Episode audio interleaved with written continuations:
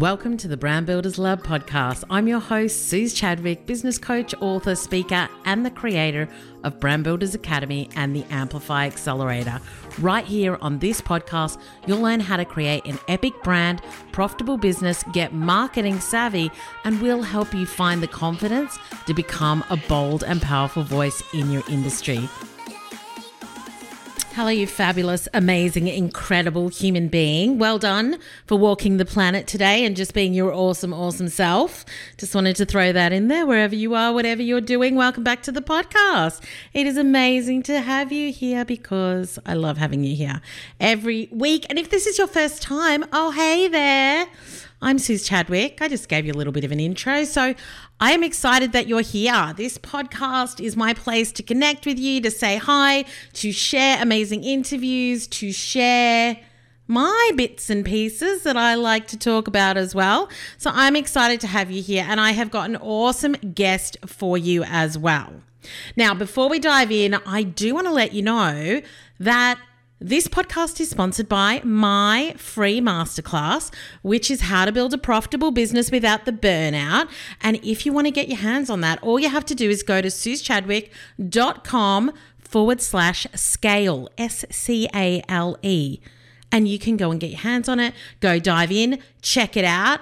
It's got the goodies of how I sell, how I connect with my audience, how I've built a profitable business without the burnout. So if you haven't checked that out, then make sure you go over there and you check it out. But listen, today I'm excited to share a guest with you, Becky Hughes. She is a gorgeous client of mine. She is building an incredible program that I know you'll want to know more about. And we're going to dive into and talk all about branding. So obviously, it's my jam. She talks my language, and we really go deep. So there are so many elements that I know you're going to get out of this week's podcast, and I know you're going to love it. So let me introduce you to Beck Hughes. She is a lover of ultra dark chocolate that would put me in the hospital with a migraine. She loves animal print, alliterations, that's my language too. And stinky cheese. She's also a brand strategist, a creator, and a coach, a lover of design, and driven to improve, challenge, and invent. She shines a light on brand value and gives entrepreneurs the insight to make confident decisions for their brand and business. Beck spent 15 plus years as a strategy and design leader in agency land in the UK, Europe, and Australia. And she spent the last six years and growing running her own brand consultancy. She's worked with hundreds of brands, big and small, across a range of industries and has experienced firsthand what actually makes brands successful. Hint, it's not their logo. Beck is your brand strategist, design consultant, cheerleader, advocate, and blue sky thinker. And she's here to help entrepreneurs raise their brand bar in their business so it becomes a catalyst for aligned growth. So I'm super excited to dive into this interview. Let me know what you think. Let me know what your takeaways were as well. But listen, without further ado, let's get started. Becky, welcome to the Brand Builders Lab podcast. Thank you, Suze. It's very exciting to be here. I'm excited to have you here because you speak one of my love languages, which is brand. So I do love to have these chats. And I do feel like you talk about things differently to me as well, which I absolutely love. I don't know about you, but I always used to enjoy going to in, with such geeks industry conferences where I'd be surrounded by marketing and branding people, and you just kind of have people that talked about things differently, or they'd explain different projects that they'd been working on. And I just love being around people that do what I do because I always find it really interesting the perspectives that they come from. Look, I do love that, and having worked in brand for you know a long time you know what it's like? Every brand agency has their method you know their way of doing yeah. things. So you know you go through all of those different methodologies and each time you go to a new agency you've got to learn their different way of talking about it. You know they've got the brand onion or the brand square or whatever it might be. And i think you kind of start to maybe hopefully in a good way cherry pick the bits that work. Yeah. and it is i love hearing other people talk about brand and their approach to brand because yeah. I think a lot of times it really does boil down to some of the same principles. And a Yeah. lot of the times it's vernacular and it's just how people choose to talk about it. Yeah, so interesting, which is why uh, when you talk about it as well and some of the terms you use, I'm like, oh, I like that. That sounds fresh and exciting. Uh, so I'm excited to have you on because today we are going to be talking about brand alignment. Uh, and how we can feel more comfortable in what we're doing, how we're growing our business. You know, does it feel right? Is this the right direction? Which I think that when you start a business, you go, everybody goes through that you know so i'd love for you to share with my listeners what's your journey been from kind of when you were in agency through to starting your business and how you work with clients now Yeah, look, I think for me, working in agency, you you do work with a different style of client. Often it's a very corporate client, and you're maybe de- dealing with lots of different stakeholders rather than one business owner. So sometimes the experience is a little bit different. But I think what's important and what's exciting and interesting for me is actually the opportunity is the same. So whether it's a really small bit, and I work now with more solopreneurs or founder brands compared to working in the corporate world. But for me, actually, the principles of brand are the same, and the opportunities to invest in your brand and the outcomes you can get are the same. So I think a big part of when I did move out of corporate into working for myself in my own brand consultancy, it was really seeing that opportunity, uh, which excited me, that I could bring that insight and that knowledge and that opportunity to small business owners. Because very often there's a real focus on the visual. Everybody Mm. starts a business, right? What do I need first? I need a desk and a logo. And so you kind of focus on the visual. So I felt very excited about how I could bring more of that thinking and the strategy to small business owners because it has a huge um, impact. It makes such a difference to their business. Yeah, absolutely. And I think that you're right. You know, whenever we do, and we've mentioned this so many times on the podcast as well, but whenever we talk about brands, so many people just think my colors, my logo, all of the things that we see, uh, which is why, you know, when you were talking about the brand onion, I think that's really funny because I used to, I remember when I was explaining brand, I would be like, I would use the body as the analogy. And I'm like, the eyes are the visual brand, the mouth is your tone of voice. You know, It's so true. There's so many analogies. I've gone through them all, I think. There's the house one, there's the car one, there's the, definitely the body, there's every kind of fruit and vegetable. Yeah. So, yeah, there's a lot of analogies. And it's really interesting. And I was speaking to somebody about this the other day is, you know, for all, and I'm not even going to say how many years I've worked in brand because it horrifies me. but every time I try, it's still challenging to talk about brand strategy and to really try and articulate something that is quite intangible. I understand it's very hard for small business owners to think that they're going to invest in something which they can't necessarily touch and feel and take to the next family barbecue and show everyone. Mm. So it, I- understand why we as an industry have tried to find all these ways to try and explain it because Yeah. I know it's so important. And what I also know is when someone goes through that journey of brand with me or with anybody Mm. else, when you see that penny drop and the realization and the recognition of what the clarity it's brought to them, the comfort that it's brought, which Mm. we'll talk about in a sec, you know, I I'm always constantly reminded that it has value. Yeah, 100%. Yeah. I, I mean, obviously, I believe that too, because I always talk about like my connection with brands, that intangible, emotional, unexplainable. We'll never delete the hundreds of emails from Gorman, love everything, have to be there, want to be part of the community, walking down the street. And another girl sees me in a Gorman dress and gives me that little smile because we're part of the gang. Like there's there's so much to brand um not just the products and services but it's it's all of those intangible elements that come along with it that so often we just are really not even aware of you know i always i always laugh because you know apple people are such apple people. It's like yeah like one of my girlfriends is like oh you've got like a android phone? That's so not cool. It's so true. My husband's an Apple person, yeah so I can talk about this cult level of obsession with some authority. And it's everything about, you know, I talk a, a lot about brand experience mm. and that kind of experience that you create for your audience. And Apple, I mean, I know that it's talked about a lot, but they are the pinnacle of how you do that.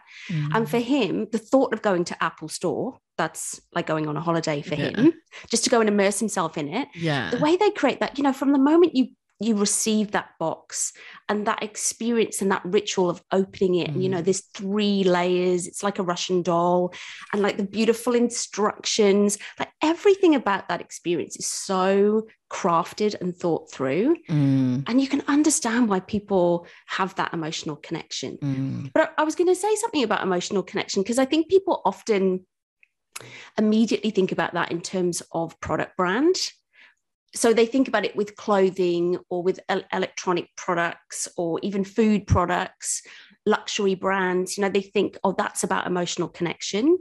And i work a lot with service brands.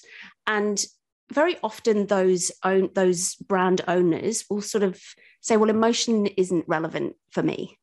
I'm a lawyer or i'm an accountant or you know i'm a conveyancer. So brand doesn't apply to me as much as it would apply to Gorman or Apple. Mm. And that's so, and that's mm. couldn't be further from the truth because people buy with emotion regardless. People in a business to business environment buy with emotion. As a business owner, when I choose who I'm going to work with in my business, a photographer or whatever it might be, I'm choosing on emotion. And for me, that's one of the biggest opportunities when I work with businesses, particularly in the service industry, is so very often their competitors may not be leveraging that emotional conversation. Yeah. So I think it's something to always come back to. It's not just for people who sell baby products or people who mm. sell beautiful clothing, it's for everyone. Yeah, absolutely. And I just think really asking yourself the question as well like, how do I want to make my my clients, my customers, my community feel. And all of those different touch points is such like I find it fun and exciting. You know, I'm like, okay, so when this happens, then you know, what are we going to do? And and then what what are they going to get? And then how can we make it even better and make them feel like amazing about it? And to me, that's kind of the fun, the fun, the fun bit about you know working with clients um, in in the brand experience kind of area but yeah, I find it so interesting. And I think mm. no matter what business you're in, it's such an important thing that you need to be looking at on a regular basis as well. I think that's another thing that people don't do as often is they kind of set and forget. It's like maybe something they do at the very beginning of the business and then they kind of leave it and think that that that's done tick like tick that box but yeah. it's yeah it's definitely something that i think we we should be looking at a whole lot more. Now one of the questions i did want to ask before we kind of dive into some of the things we're going to go through today is when you started working with solopreneurs and small businesses and you saw some of that discomfort what were they saying? What were you seeing? Like what was your experience? Because i know that when i came into my business coming out of corporate and working on brand projects with big global businesses it was just a it was a very different ball game coming and working with small businesses or you know solopreneurs what what was your experience of that it is very different. And I think one of the main reasons, one of the, the pluses, but also the challenges is when it's a solopreneur, there's a lot of emotion involved. It's very personal. Mm. So in a corporate, you don't necessarily come up against that kind of uh, those personal emotional barriers as much. There are different emotions at play yeah. there. Um, but when you're dealing with someone in their own business, it's a lot more personal. There's a personal journey there. When they started out, there's a lot of attachment, say, to a name that their sister came up with at a barbecue and they went with it and you know th- there's so much more of that kind of emotional I don't want to say baggage, but it can be a little bit of baggage sometimes. Mm. So there's that. But also, I think working with small businesses, as I've gone through that process so many times, for me, there's a really clear life cycle of brand.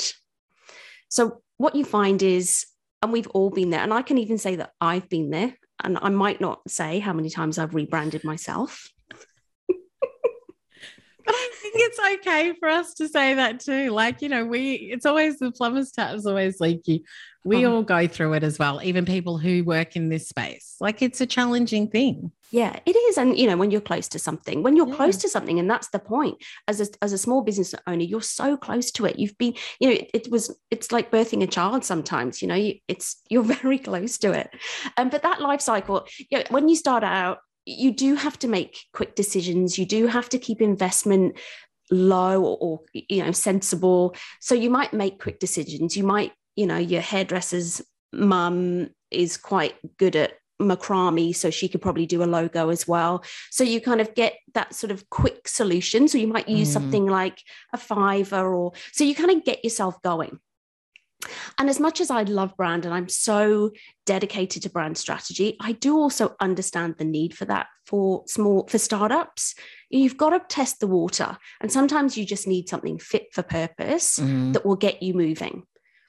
But then I think what happens is over you know 18 months, two years, is you go through a learning process and you start to learn about more about yourself about what you really want to do.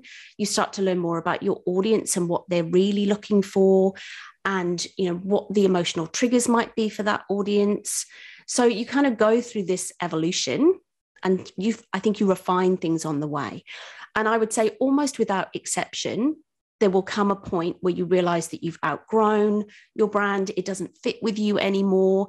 Maybe it doesn't reflect either what you do now or what you want to do, or it just doesn't feel right. It doesn't, you don't love it. It doesn't look good. Yeah. You're a bit stuck now about the language and what you, what you want to say about it. So you kind of get to this point where you probably need to refocus, come back to base, think about all everything that you've learned over that time and then re-evolve rebrand essentially and shape your brand more strategically for how you want to move forward. Yeah and i just want to say on that like so many people do it. Like it's not it's not that you've failed or that something's gone wrong. Like you said it's an evolution and i think that you should almost expect it.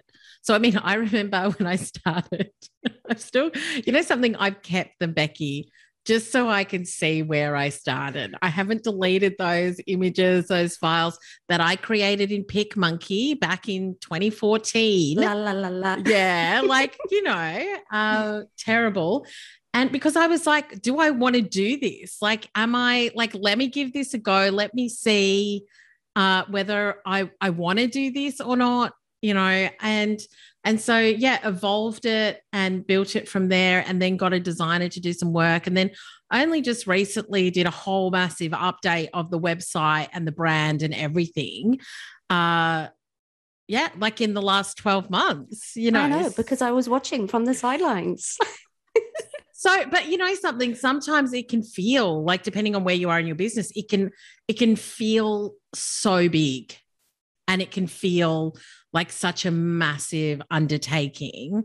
But can I just, I'll always say it's so worth it because, like you said, and I've found this clients as well, that discomfort, that mis- misalignment, that will stop you from taking the steps, doing the thing, really being all out there because you don't really love or it's not exactly where you want it to be. You know that the quality is not at the level that you want it to be.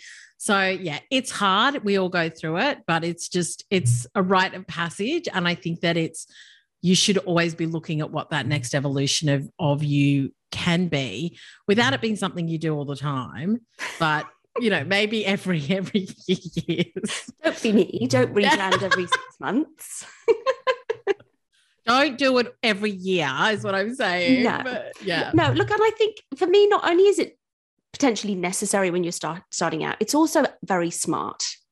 I think it's the right thing to do because to go all in, I mean, I would say with almost without exception, every business goes through an evolution and a change about what they want to offer and who they want to offer it to. The market changes, new competitors come in. So having that, allowing yourself that 18 months to two years to really hone your business, hone your craft, understand what it is you what's going to make you happy and then go all in. But I would say and I agree with you Suze, there does come a point where you have to have a word with yourself and eh, see that it's time to go all in. Yeah. Yeah, absolutely. And just, and also that self awareness uh, of what is holding you back. So sometimes you can just feel uneasy, but you don't know what it is. It's like, I, I just don't love what I've, I've got or what I'm doing, but maybe you haven't pinpointed that it's the look and feel, it's the messaging, it's the products. Like you don't know exactly what it is. So I think that there's also that kind of, you know, deep dive into, well, what exactly is the problem? like, what is it that's holding me back and how do I fix that for sure? Awesome. Listen, Becky, we can talk for ages, but let's. what else can we talk about? But let's dive in to the concept around brand alignment because I think that's really important. And I did speak recently about, um, you know, me feeling aligned to the content I was creating, feeling aligned to the things that I was doing. So I feel like this is a really good lead on to that conversation around how you can feel more aligned with your brand as well. So, what does that mean for you? Look, I think having had all those conversations along the journey and hearing people talk about you know, don't love how I feel, how I look, or I don't really know what to say. It just doesn't feel right. I was having a conversation with someone quite recently, and he talked about not wanting to say the name of his business to people. Like he was so out of love with his business, and I guess with the name, it was so misaligned that he didn't even want to say it out loud anymore. I don't um, expect you to tell me, but I'm like, what was the name of his business? It? it's fine. You can tell to tell me. it was Richard Branson. Virgin. It's very old school these days. Yeah. um. So so yeah, I think that so ultimately in going through those conversations, for me, I started to realize that it is it is this sense of misalignment. And therefore, and what does that mean? What does that misalignment how does that manifest itself and why does that come about? And for me that really comes down to the biggest question in brand which is how much of my brand should be me and how much of my brand should be the embodiment or before my audience. I think if there is a disconnect in that then that's where you start to feel disconnected from your brand. So if you've gone all in on your brand and you've made it all about your audience, but you don't necessarily connect with that, doesn't feel good for you, it's not a tone of voice that you feel comfortable with, then that can feel uncomfortable. So really I think the key for me in brand alignment is is finding that sweet spot, that perfect overlap if you like of what it is that your audience wants from you and what they want from your brand, and also what you want from your brand. And you know, I think people get very, and, and there's not one answer because I think it varies from your personal needs, what your audience wants. But ultimately, that misalignment is re- really is that there's some kind of disturbance in the force. Oh. in terms of what what you want and need from your brand yeah where you want it to go you know what you want from it and what your audience wants yeah yeah for sure and i think that i I think that people even struggle with that at the beginning. It's kind of like, okay, so these are my products and services. This is what I want. And then I'm just going to put that out there and see what happens. And I do think that that's that evolution piece is that I think that that's where you kind of start. And then you learn more about your clients and who you want to work with and that testing and trying element. And then you adjust your messaging to fit that. So it really is, you know, for anybody that is feeling that kind of stuck feeling, it is, you know, know that it's just the more that you kind of dive into into understanding your clients and the more you get to know yourself as a business owner those two will come together as well yeah absolutely and i think you know we'll talk about it a little bit more but i think a lot of that is comes back to things like intuition and having a really clear brand excuse me will mean that you're a little bit more with in touch with your intuition around that brand. I think when when you're in that kind of sense of discomfort and misalignment it can be very hard to let things go for example. You you you, you want to do all of the things that you've always done because you don't have that clarity of perhaps what you should let go of the services that you shouldn't pursue anymore or mm. the visual that's not really working for you but it's kind of better the devil you know and you don't really want to change or the old messages that you keep talking about or you just keep reinventing but it never actually feels comfortable yeah. so i think when you get to that place of alignment it does help with some of those things like intuition and you can start to clear out a little bit of the wheat from the chaff yeah, no, I love that. I think that's so. I think it's just important for people to know that that's just the journey that that we all go on as well. Um, and so, how do we create more like a more aligned brand? Okay, so look, I for me, when I talk about an aligned brand, what it ultimately means is feeling a little bit more or feeling a lot more in flow with everything that goes around your brand. So, feeling in flow with what are you going to say? What are the messages? What's the right time to speak? How, what words should you choose? Feeling really comfortable with your look and feel. So, for me, a really big thing that I see is people sitting down and reinventing. Every time, right, I've got to do an Instagram post or I've got to, you know, batch some content and they start reinventing. I'm going to try these colors this week, or I'm going to try these fonts. So there's all of that sort of um, sitting down and kind of overthinking everything. So, getting in flow is really about being in touch with those sorts of things and being more efficient, not wasting time reinventing all the reinventing things. So when I talk about brand flow, really I talk about four key phases of that. So a journey that you would go through to start to get much more in touch with yourself and what you want from your brand, what your audience, and therefore how that needs to manifest itself. So before I go into what those four things are, I think it's worth saying that it's really about looking at your brand through a number of different lenses.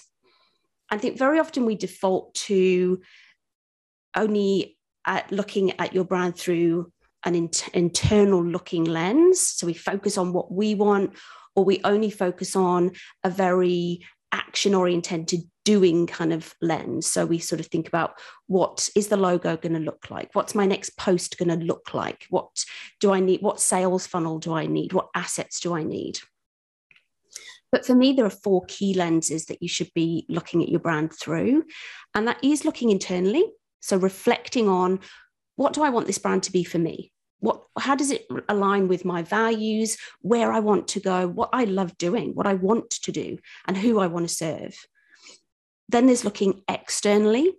So this is kind of that alignment piece, me and my audience and how I bring them together. So looking externally is then looking outward. Who's the audience that I want to serve? What do they want from me? What motivates them? What's the market doing? Now, I'm not a big advocate for becoming too mm. absorbed with what your competitors are doing. I think that can become a real minefield. I think you've really got to get into your own space and own that. Um, but it is, you'd be, I think it would be remiss to not be aware what your competitors and what's happening in the market. So that's the internal out and external kind of um, lens. And then there's also the lens of the doing lens, the action lens. What actions do I need to take? What do I need? What assets do I need? But there's also more the strategic lens. So the thinking, putting the thought behind what you're going to do with your brand and why you're going to do it. What's the strategic foundation? Yeah. Yeah. And I think, I mean, I feel like that's a simple way of looking at it. Obviously, there's there's a lot that goes into that, but I think that that's a really good start for people to take a look at. So let's dive into them. So, look, the first thing for me is coming into that sort of looking inwards, so that internal focus and thinking strategically. So that's really for me the foundation of your brand. And that's what I refer to as your meaning. So, where you need to start, and what I think what is very often missed is really getting under the skin of what does your brand mean for you? What's it all about? So for me, there are two key components of that. The first thing is the foundations for everything. And, and I think this is where that, what we were talking about in that life cycle, coming back to all those learnings, that journey you've been on, it's starting to look really self reflectively about what that journey's shown you. And at, at, that point, what do you need to hang on to and what do you need to let go of? What have you learned about your values? Where do you want this brand to go? And starting to give that some shape.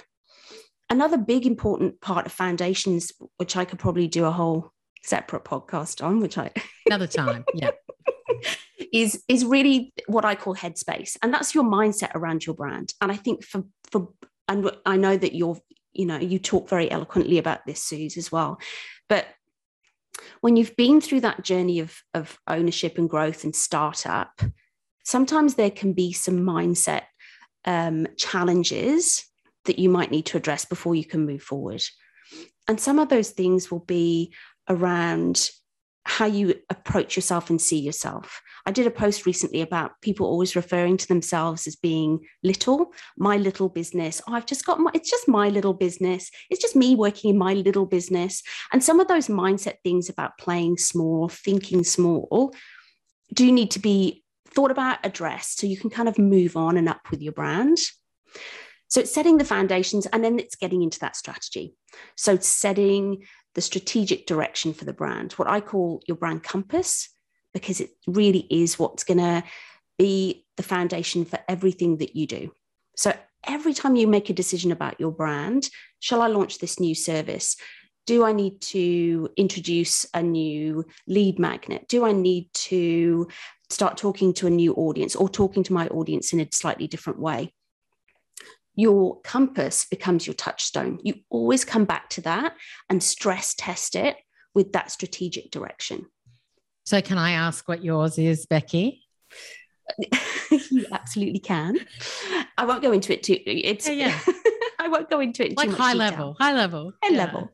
Look, for me, it's really about answering four key questions about your brand. And the first thing is, it's quite simply what it is that you do. So asking yourself, what is my product and how does it serve a need? And I think that overlaying that, what need does it serve is really important because we can get really stuck in, well, I do this, this is what I do, doing, doing, doing. But when you start to think about what does it actually serve, what, what need does it serve, then that sort of adds a different perspective to it. So understanding your, your what, what you do? One of the most important things for me is then answering the question of how you do it. And for me, I think that's such an important thing. You know, if you're in, in, in an industry where everybody's doing a very similar what, everybody's got a very similar product, your how you approach it and how you deliver that service or that product differently and how you create that experience is what will set you apart. So putting some thought into what is it in the way that you behave and deliver. Maybe it's your thought leadership, maybe it's your approach to your service that sets you apart and will define that experience for your audience. And again, building some language and some structure around that. Yep. Then it's about answering your why. And I think you know everybody talks a lot about why i probably hear this on a daily basis oh you got to get in touch with your why Simon me, Sinek, good old Simon Sinek. Yeah. yeah. Thank you for and look at and it's the principles are absolutely right. Yeah. And I think it, but it's about thinking about your why in terms of how your purpose creates an impact. So an impact for your audience, an impact in the world. You know, we're not necessarily about talking about solving world hunger. It doesn't have to be that big, but it's about what, what emotion, what difference do you make for your audience in an emotional sense? Mm. How do you make the, the life better for them? How do you change things for them? And putting some shape around that. Because again, in that what, how, why kind of formula, you can people very often focus very much on the what this is what i do and and the mm. functionality mm. of that but then reflecting on what that kind of that outcome, that transformation, if you like, that that causes for people, and putting some language around that's really important. Yeah. And then the final thing is the who. Who who do you do it for, and what do yeah. they want from you? Yeah, no, I love that. And I, the question I've got for you, because I think about just maybe the way that my brain works as well, is the order that that goes in for you. I think for me, I kind of definitely like I kind of started with the why, like what what's my purpose, which is supporting women to become bold and powerful voices in the world, claim their space with confidence, like uh, who is that for? And then i identify the who. And then i think about well what products am i going to create for the who? And then how am i going to do that for them? So for me when i look at that that was sort of the order in my brain that i went through. Do you have an order or can it be in different orders just depending on how you work? Yeah look i definitely think it's organic and i think it depends on where you're at in your business. Sometimes if you're really clear on what you want to offer, I don't think there's anything wrong with. I think you do need to be flexible and you might shape that to the who. Mm. But if you're, st- you can start with that because you, you might be quite clear on that. Mm. Um, whereas for some, they might just really, it's all about their purpose and their why, and that's where they want to start. And then their what and their how will organically evolve out of that they're yeah. starting with i just really want to help you know female leaders have more impact in the corporate environment as an example. That's what mm. I, my purpose. So i'm then going to develop my products and services around that. Yeah. So really for me and this is quite typical of me probably i can be quite fluid yeah. is i think it just is depends. I think they're the four things you need to address but you don't necessarily need to address them in any order. Just whatever works. And everybody will be at different stages as well. So yeah, you might you might be evolving one or two of them a bit more than the others because the other two you kind of feel really confident in as well. Okay, great. So the first one is around meaning and that alignment uh, that you have around the meaning. What's the next one? So next you go into thinking about and, and one way I talk about brand is it's about finding your meaning and then making it meaningful to the people that matter. So if you just focus on your meaning, that can sometimes become maybe a little bit egocentric. You can be talking about your values and this is what I want to do in the world. And that's a fundamental foundation to your brand. But then you've got to look at that brand. Well, how am I going to give that brand a spin, if you like, or how am I going to package that brand in a way that will be meaningful to the people that I want to talk to? So that's really where magnetism comes in. How are we going to package this brand up to make it communicate really efficiently with our audience, allow them to connect with it, and allow them to understand it? And for me, that's really three key things. So that's looking at your visual identity, and that's something we focus on a lot in brand. How am I going to look? What's my logo? What are my colors, my fonts? How will I visually express this brand? It's also your voice identity. And sometimes this is a bit overlooked, but I think it's also somewhere people get really stuck. How should I talk? What words should I choose? What's my tone of voice? So, and that's part of the brand process. That's not something you just make up on the hoof. That should also be as nailed down as these are my four hex colors. Yeah. So, so understanding what what are the kind of what's the tone of voice that you have? Is it upbeat and fun? Is it a bit cheeky and a bit challenging? Is it very corporate and serious? What are the kinds of words that you use to describe your service and your industry? Getting really clear on that voice identity is important. And then the third one is your behavior identity. How do you act? How do you how what will your audience's experience be around you?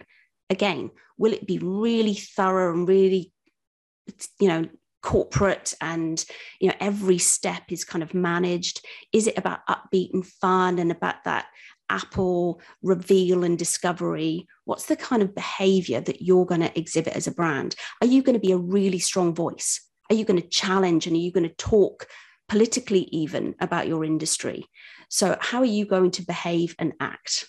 So, getting so those three things are really what come together to create your brand. And so that's, that's, what starts the visual, the verbal, and the behavior. Correct. And that's really then about how you become magnetic, how you take your meaning, what you're about, how you wanted to express your values and your purpose, and making that meaningful so putting the clothes on it, if you like, let's try and find a, or putting the banana skin on it. Love it. Um, so to how it's going to then communicate and connect with your audience and ultimately to elicit an emotional reaction. Yeah. And I mean, at the end of the day, like, even though we're like, you know, brand isn't all about the visual, the visual does matter because we make very fast, like, judgments and decisions based on what we see, whether we think it's quality, whether it speaks to us and who we want to be in the world, and uh, and whether it's really tapping into our problems and all the rest of it. So I think it's it is such an important element. Just just being aware that it's not the only element, but it is a very important element. Absolutely. And I think as well, part of that, part of having being clear on all those things, the visual, the verbal, the behavior, is then about consistency. Because when you understand what they're meant to be, you can start making a critical decision about, well, I'm I'm not going to introduce fuchsia pink to this Instagram post because it's not part of my brand. So consistency is really important because consistency is so important to that recognition factor, trust factor in your audience. And I, it's quite interesting to me. I, I did have a client once who we'd been through a rebrand process and you know we were really consistent in how we were implementing it.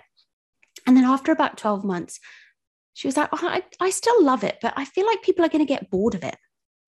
So should we change it up a bit? I'm like, no. And, and that's, yeah, so will people get bored of it? And I think that's really important to remember is that you might see your brand every single day. You know, you see it in, you know, when you open your computer, you see all of your brand elements, but your audience doesn't see it every day. Yeah. You're doing really well if they see it every week. Probably it might just be every month. So to give them that really quick visual cue to recognize you is really important. They're not getting bored. Yeah, I find it really interesting. I get people that send me um, like screenshots of things they like. This made me think of you. And it can be from another business or it can be from a product or something like that. But I always find that, or someone will see a dress or something like that, and they'll send me a picture and they'll be like, I thought of you when I saw that. And I'm always like, that's awesome. That's yeah. great. I love it that you're not even seeing me, but you're thinking about me when you see other things as well. So I think that that's, um, yeah, always really interesting. And look, there are certain brands that I see, and this isn't just big brands. This is hmm. small mm. solopreneur brands, and I, you know, I see them come through in my feed.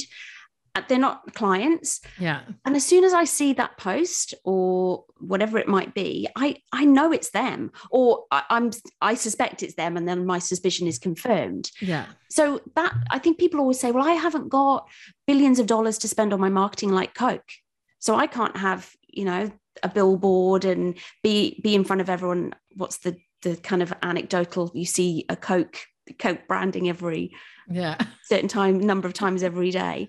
But so they go well i can't have that big spend. So and and create that recognition. It doesn't have to be a big spend. It's just mm. about making a commitment to be cons- consistent. Yeah absolutely. Couldn't agree more. Awesome. And look the other part of magnetism is then having that alignment in the services you offer. So it, it's quite common for me to work with clients, and I just hate offering that service now. I hate doing it. I don't want to do it. It doesn't feel good for me, but I do it because my clients expect it or I've always done it. So part of magnetism is then reflecting on your portfolio. So when I talk about portfolio, I'm talking about your range of services that you offer. And really, when you do it again through that really clear brand lens, you understand what's important to you, you're clear on your values, you know where you're going, then you can start to be a bit more intuitive, as we've talked about, and a bit more critical about what it is you're going to do. And you can perhaps start to let go of things that, that you don't feel aligned with. Because the truth of the matter is, when you don't feel good about your brand, you're not comfortable to say your name, or you're kind of scratching around and being inconsistent, people pick up on that. That discomfort is palpable to others. So if you're performing services you don't love, that's that vibe is going to come through. So being critical about how you offer your services and then how you bring your brand vernacular or your or your brand voice and your visual into how you package those services so all makes sense. So the thread is there. So when you talk about your purpose and then you share your services, there's a really clear thread mm. in in that. People go, I understand. You know, that person wants to invest in female leadership in the corporate world. And I understand that the products and services that they're offering do that. And it's really clear to me. So having that clarity, that thread is really, really important. Yeah. And I also think that that confidence comes with time as well.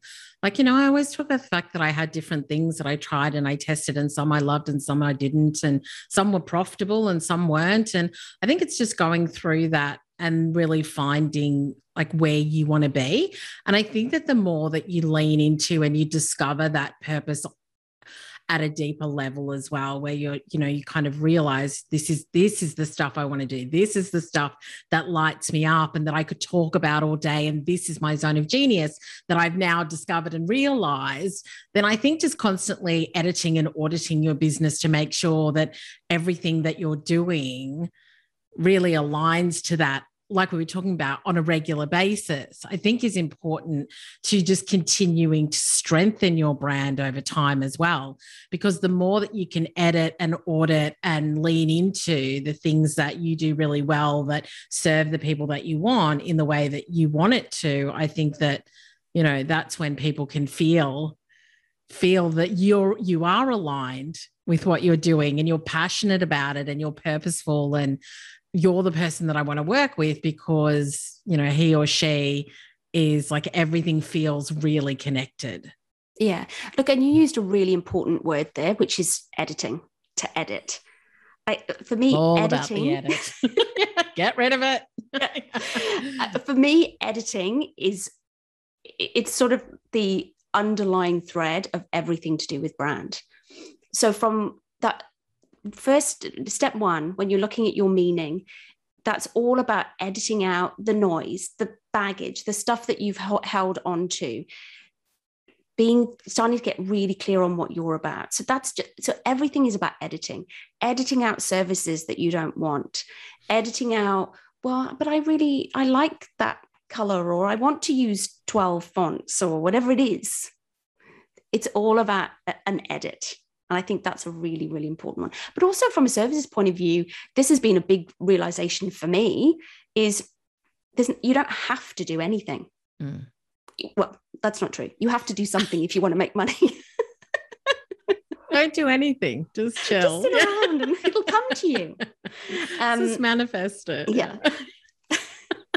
I'll rephrase that. Yeah. Um, you don't have to do the things that you don't want to do that don't feel good. 100%. So mm. it's looking at it's looking at it through that lens. Yeah, no, I love you know I love that. Yeah. yeah I do. so good. Awesome. So portfolio and just really understanding, you know, how you're how you structure your services and how they align. Yeah. yeah. I think that's so good. And I just think I just think that it is, you know, uh, it is just something that it's okay to look out on a regular basis and really think about, you know, what and ask yourself what you want and take the time to ask yourself, what do I actually want to be doing? Do I love this? And I think when you do feel like you don't love something, and it may not be dropping it straight away, like financially, responsibility wise, all the rest of it, it may not be viable to drop it straight away. But once again, it's just about that planning and and seeing that you know okay i'll do this until the next two months or three months or i'll finish up with these clients but then i'm going to take a look at like how do i increase my prices of my other products and services or maybe i shift and do something different to this particular product. And so i think just being in that in that mind frame in your business is is super important. Yeah like have, having a mindset of being reflective yeah. always taking some time whether it's every couple of months just to sit down and go right i'm just going to clear everything. I'm just going to sit and i'm just going to reflect on. And, and i think again, it comes back to that issue of discomfort. If you feel it, like discomfort is your subconscious, it's either your body or your subconscious trying to tell you something. Mm. Your body's trying to tell you that you're sick and you need to do something, or your subconscious is trying to tell you that something's not right. So either way, discomfort is some something sending you a message. So being in tune with that discomfort and rather than just kind of pushing it away, oh my gosh, it's too hard basket. I might have to fix something. I might have to spend some money. I might hear something I didn't want to hear yeah. It's about leaning into it and sort of going, mm. well, what, what is this telling me? Because I guarantee the outcome is you will always feel better. Mm. The, the journey might be sometimes a challenging one, as you said. Rebrand can be a bit of a journey, but if it's done right, if you go through these steps that we're talking about, these phases, and you put the energy into all of them, then I'm pretty confident the outcome will be a good one. Yeah, absolutely. And I think that's the thing. People sit in that discomfort for too long because they're worried about the pain it'll take to get to a better outcome. But I just like, you know, it's such a crazy way to think about it. It's like bite the bullet, go through the a little bit of pain now for joy and ease later. Uh, and yeah, just just do it. Just just do it. As one really big famous brand said. Yeah, just do it. So good. Awesome. What's the third thing? Okay, this one might sound a bit boring, but this is so, so important. This might even be my favorite one. Maybe not. I think I like them all, but this is really important because I think with this one, it's the one that is never talked about. It's it's never, it's just not a thing. But what it's all about, this is about brand management. So this is what all of you know your big corporates and all those people that manage Nestle brands and Unilever mm. brands, this is what they're doing. Brand management is a function, it's a thing. But as small business owners, we very rarely manage our brand. So we go through the process. We might do the, the strategy piece. We might reflect and kind of come, you know, identify our meaning. We'll definitely focus heaps of energy on the ma- magnetic bit, on the magnetism, creating the visual. And then that's like, oh, okay, now my brand's done. That's my brand done. I've got my guidelines, I've got my logo, I'm good. But what we forget to do is then continue to manage that brand. So for me, brand management, there's key two key factors to it. And the first one is really about guardianship. How do you continue to look after your asset? So your brand is an asset and it's got a value attached to it. If you ever were to decide to sell your business, look for investment in your business, when you're looking at talent attraction, having a really healthy brand. So, visually healthy, having a really good, clear message is really important. But if you don't look after that asset, then you're doing your brand a disservice. And quietly, it may well be sabotaging your your performance and your perception. So things what just give you some examples about the things that are important in brand guardianship. One of the biggest things is consistency. So letting go of that consistency, getting bored, reinventing things, not sticking to the plan and starting to let that inconsistency creep in. Things like not maintain not maintaining your website, mm-hmm. not checking that the forms are working. So, you know, all these inquiries are coming in and it went into that oh, I'm just going to bury my head in the sand because I might actually have to fix it. I don't want to know that it's broken but that's a, a bad thing because that experience that you're creating for all those people that were inquiring is is a really bad experience of your brand. So for me, brand management is really about that m- maintaining, checking. You should always be going. What, what's the? You should be running an audit on your website every six months are all the links working mm. are all mm. the forms working is the experience good you know if particularly if you have a WordPress website things can fall out of a lot like visual alignment and you do need to go and look after it and maintain it so maintaining quality so ensuring if you start to use other people in your business you have a va or you bring in a copywriter that they're maintaining the quality standards that you want to see in your brand set the bar high and always reach that bar. Don't let your quality standards slip. So for me, it's really about having the processes and the structures in place, having your brand guidelines, having those processes to check things are working and doing it and sticking to it on a regular basis. Yeah, yeah, no, totally agree. And I also think that just with the outsourcing piece as well, which is something I know a lot of small businesses or businesses in general struggle with, is, you know, those standard operating procedures. You know, Loom is something that I use a lot in my business where I'll do something and I'll record a Loom and then that sits in Asana, which is our project management, so that my VA can go and look at exactly what I did. And so I think just taking a look at like what's the best way that you can create that consistency and that standard that you want to maintain but also just realizing like you know we've just we've moved website platforms and it's a learning curve for me as well.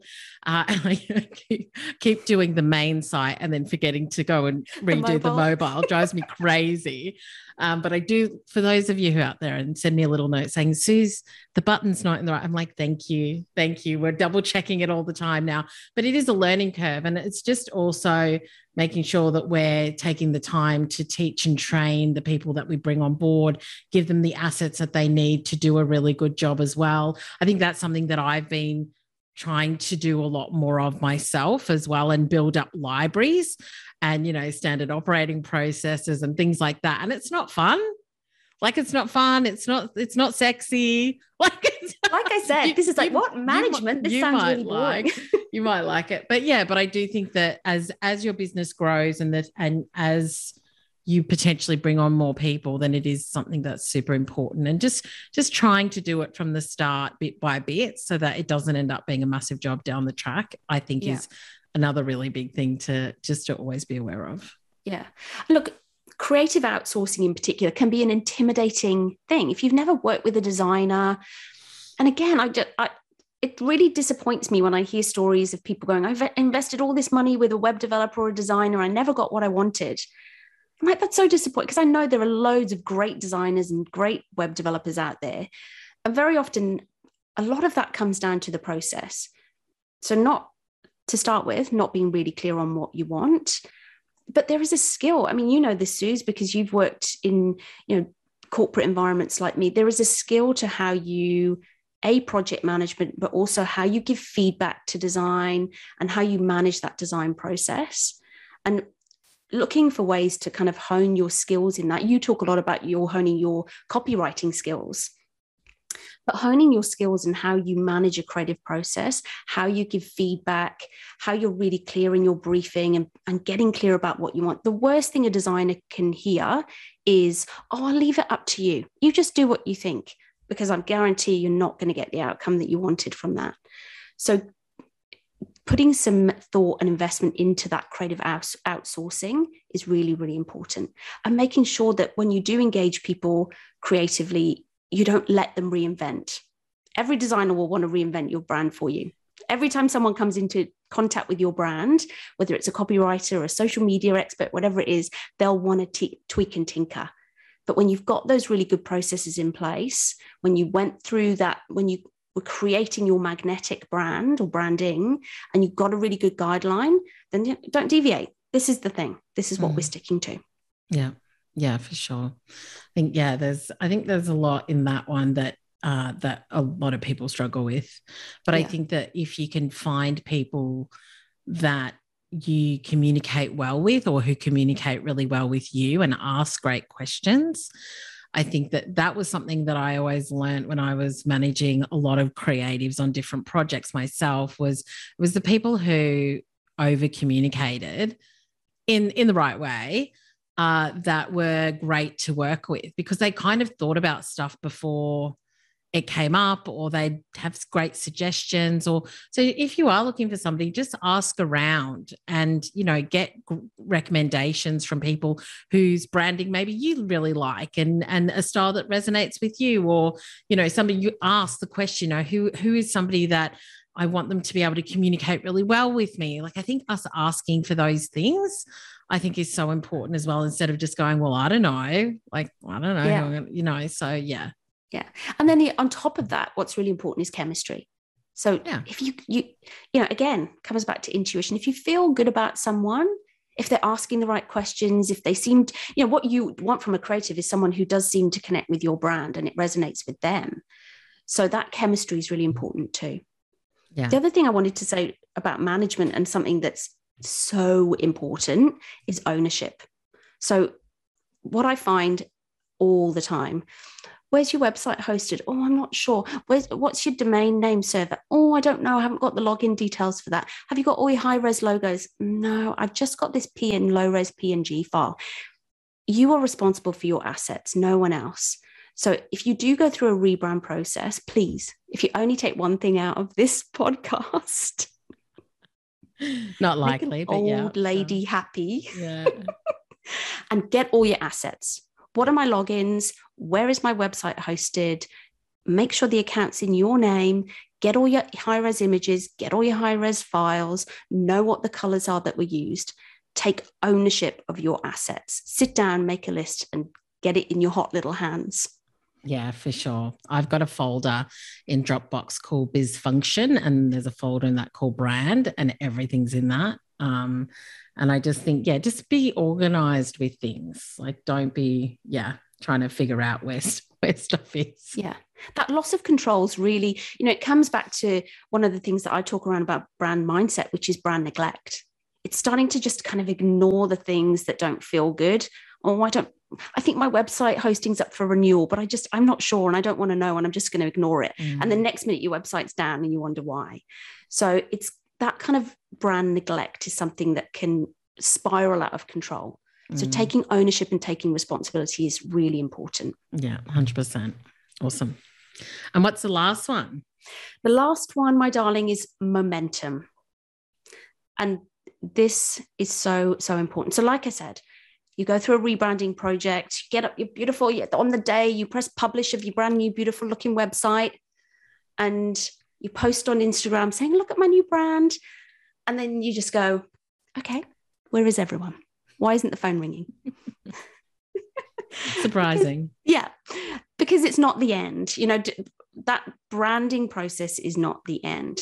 You've a brand is a catalyst. It's a catalyst for the growth in your business. If you don't leverage that opportunity that your brand creates for you or that what it starts for you, then it's not going to live up to its full potential. You still have to start to build momentum in your business. So the first thing in that is about expansion. What assets am I going to need to communicate my brand in the very best way? How am I going to bring people into my business? You know, what, what else do I need apart from my my website do i need tools like okay i want to go and appear on podcasts i want to be a speaker or i want to connect with other people in my industry so i need tools and presentations to go and use and show them. So start to think about how what's your brand universe and how are you going to expand your brand into all the tools that you need because leaving it to the last minute the last thing you need is an opportunity comes up and you haven't got a price list or you haven't got a proposal document because then you're left scratching around and it takes you a week to respond so having all those kind of assets and those things and expanding your brand is really really important and then the other thing is really just then about exposure mm-hmm. how are you going to start and i know suze um, this is something we talk all about. This is something I lean on Suze for. Um, but having that exposure is so, so important. How are you going to start to build your authority? How are you going to make connections? How are you going to build a community around your brand to start to build that profile? And one of the things I talk about here, which is really important for me, is your walk ins versus your referrals. And they are both really important. They're two ways of bringing people into your business. Yeah. So I think people focus a lot on walk ins. So doing those activities, doing Instagram posts, paid advertising. And I, I don't negate those things. I think they're really, really important. And having channels that, that bring walk ins into your business. And what I mean by that is cooler inquiries, people who come to you just through the channels that you're focusing on. But the other thing is referrals, because for me, referrals are really the right kind of referrals are really, mm. really important. So, doing a really, really good job coming back to that behavior identity, the experiences that you create, focusing on really great outcomes so that you also get great referrals in your business is really, really important. So, looking at your business and going, have I got a balance of walk ins and referrals? If you if all, if most of your business is coming from one or the other, then it's time to focus focus your attention in the other area. If you're relying on referrals, then that's probably a little bit tenuous. Mm. You also want the walk ins, but if you're only relying on the walk ins, then you're missing a huge opportunity because referrals are amazing. They're already warmed up to your business, they're already qualified in many ways, they already know what you can do, they probably already want to work with you. Yeah, so the absolutely. effort that's going to go into converting those is much, much lower. Yeah. And I also think from a referral perspective, I mean, if the quality of what you're doing is good, then referrals should be a byproduct of that. Absolutely. 100%. And also with referrals, something that I that's really, really important is when people refer to your refer business to you, make a real point of how you thank them you know, a quick an, an email to say thank you is nice, but really making a point because putting yourself out on a limb and referring another business is a big thing. You're putting mm. your own brand on the line when you do that. So, really embracing that referral network and being really appreciative of it is really, really important. And it, it will definitely show growth. Yeah. Yeah, absolutely. I think both of those are, are super important as well. And I just think that, um, you know, when we do do a rebrand, people who know us and love us are always happy for us. But really, it's more of an impact on us than anybody else. And so it is about just continuing to you know, put it out there, have that consistency, make it recognizable, put all of that meaning around it so that people really start to connect with it in a, in a deeper and a bigger way as well. So I think that that momentum is so important and it's something that can't be underestimated. Like I think that if you can really make that happen where you it's you know, it's the whole thing of just getting that ball rolling is that it really can end up being something that just continues to grow and grow and grow. Yeah. And look, for me, I think when you're proud of your brand, when you feel comfortable, when you feel aligned, a lot of that momentum kind of comes quite mm. naturally. Mm. You want to talk about it. You're you've got lots of things that to put out on social media. You want to make connections. You want to network. You've got something to talk about. So I think that's why you start with meaning. Mm. That's a, that, unlike the why, what, who, how, which hasn't got an order, yeah. this has got an order. Yeah. You start with meaning.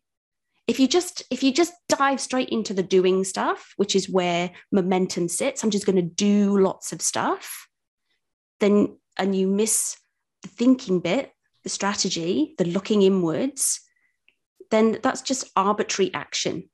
It doesn't yeah. come back to the reason why you're doing it. It won't necessarily with connect with who you wanted it to connect with. It's just throwing stuff out there and hoping it will stick. And it might work for a little bit, but it doesn't have probably longevity. Correct. Yeah. Yeah. Awesome. I love it, Becky. So we went through meaning, magnetism, management, and momentum. We will obviously have all of this in the show notes as well. Is there anything else that you wanted to wrap it up with or finish up with? Look, uh, first of all, I just, I suppose I'll just say a couple of things about what that aligned brand will look like. And I've talked about intuition, and I think that's really important.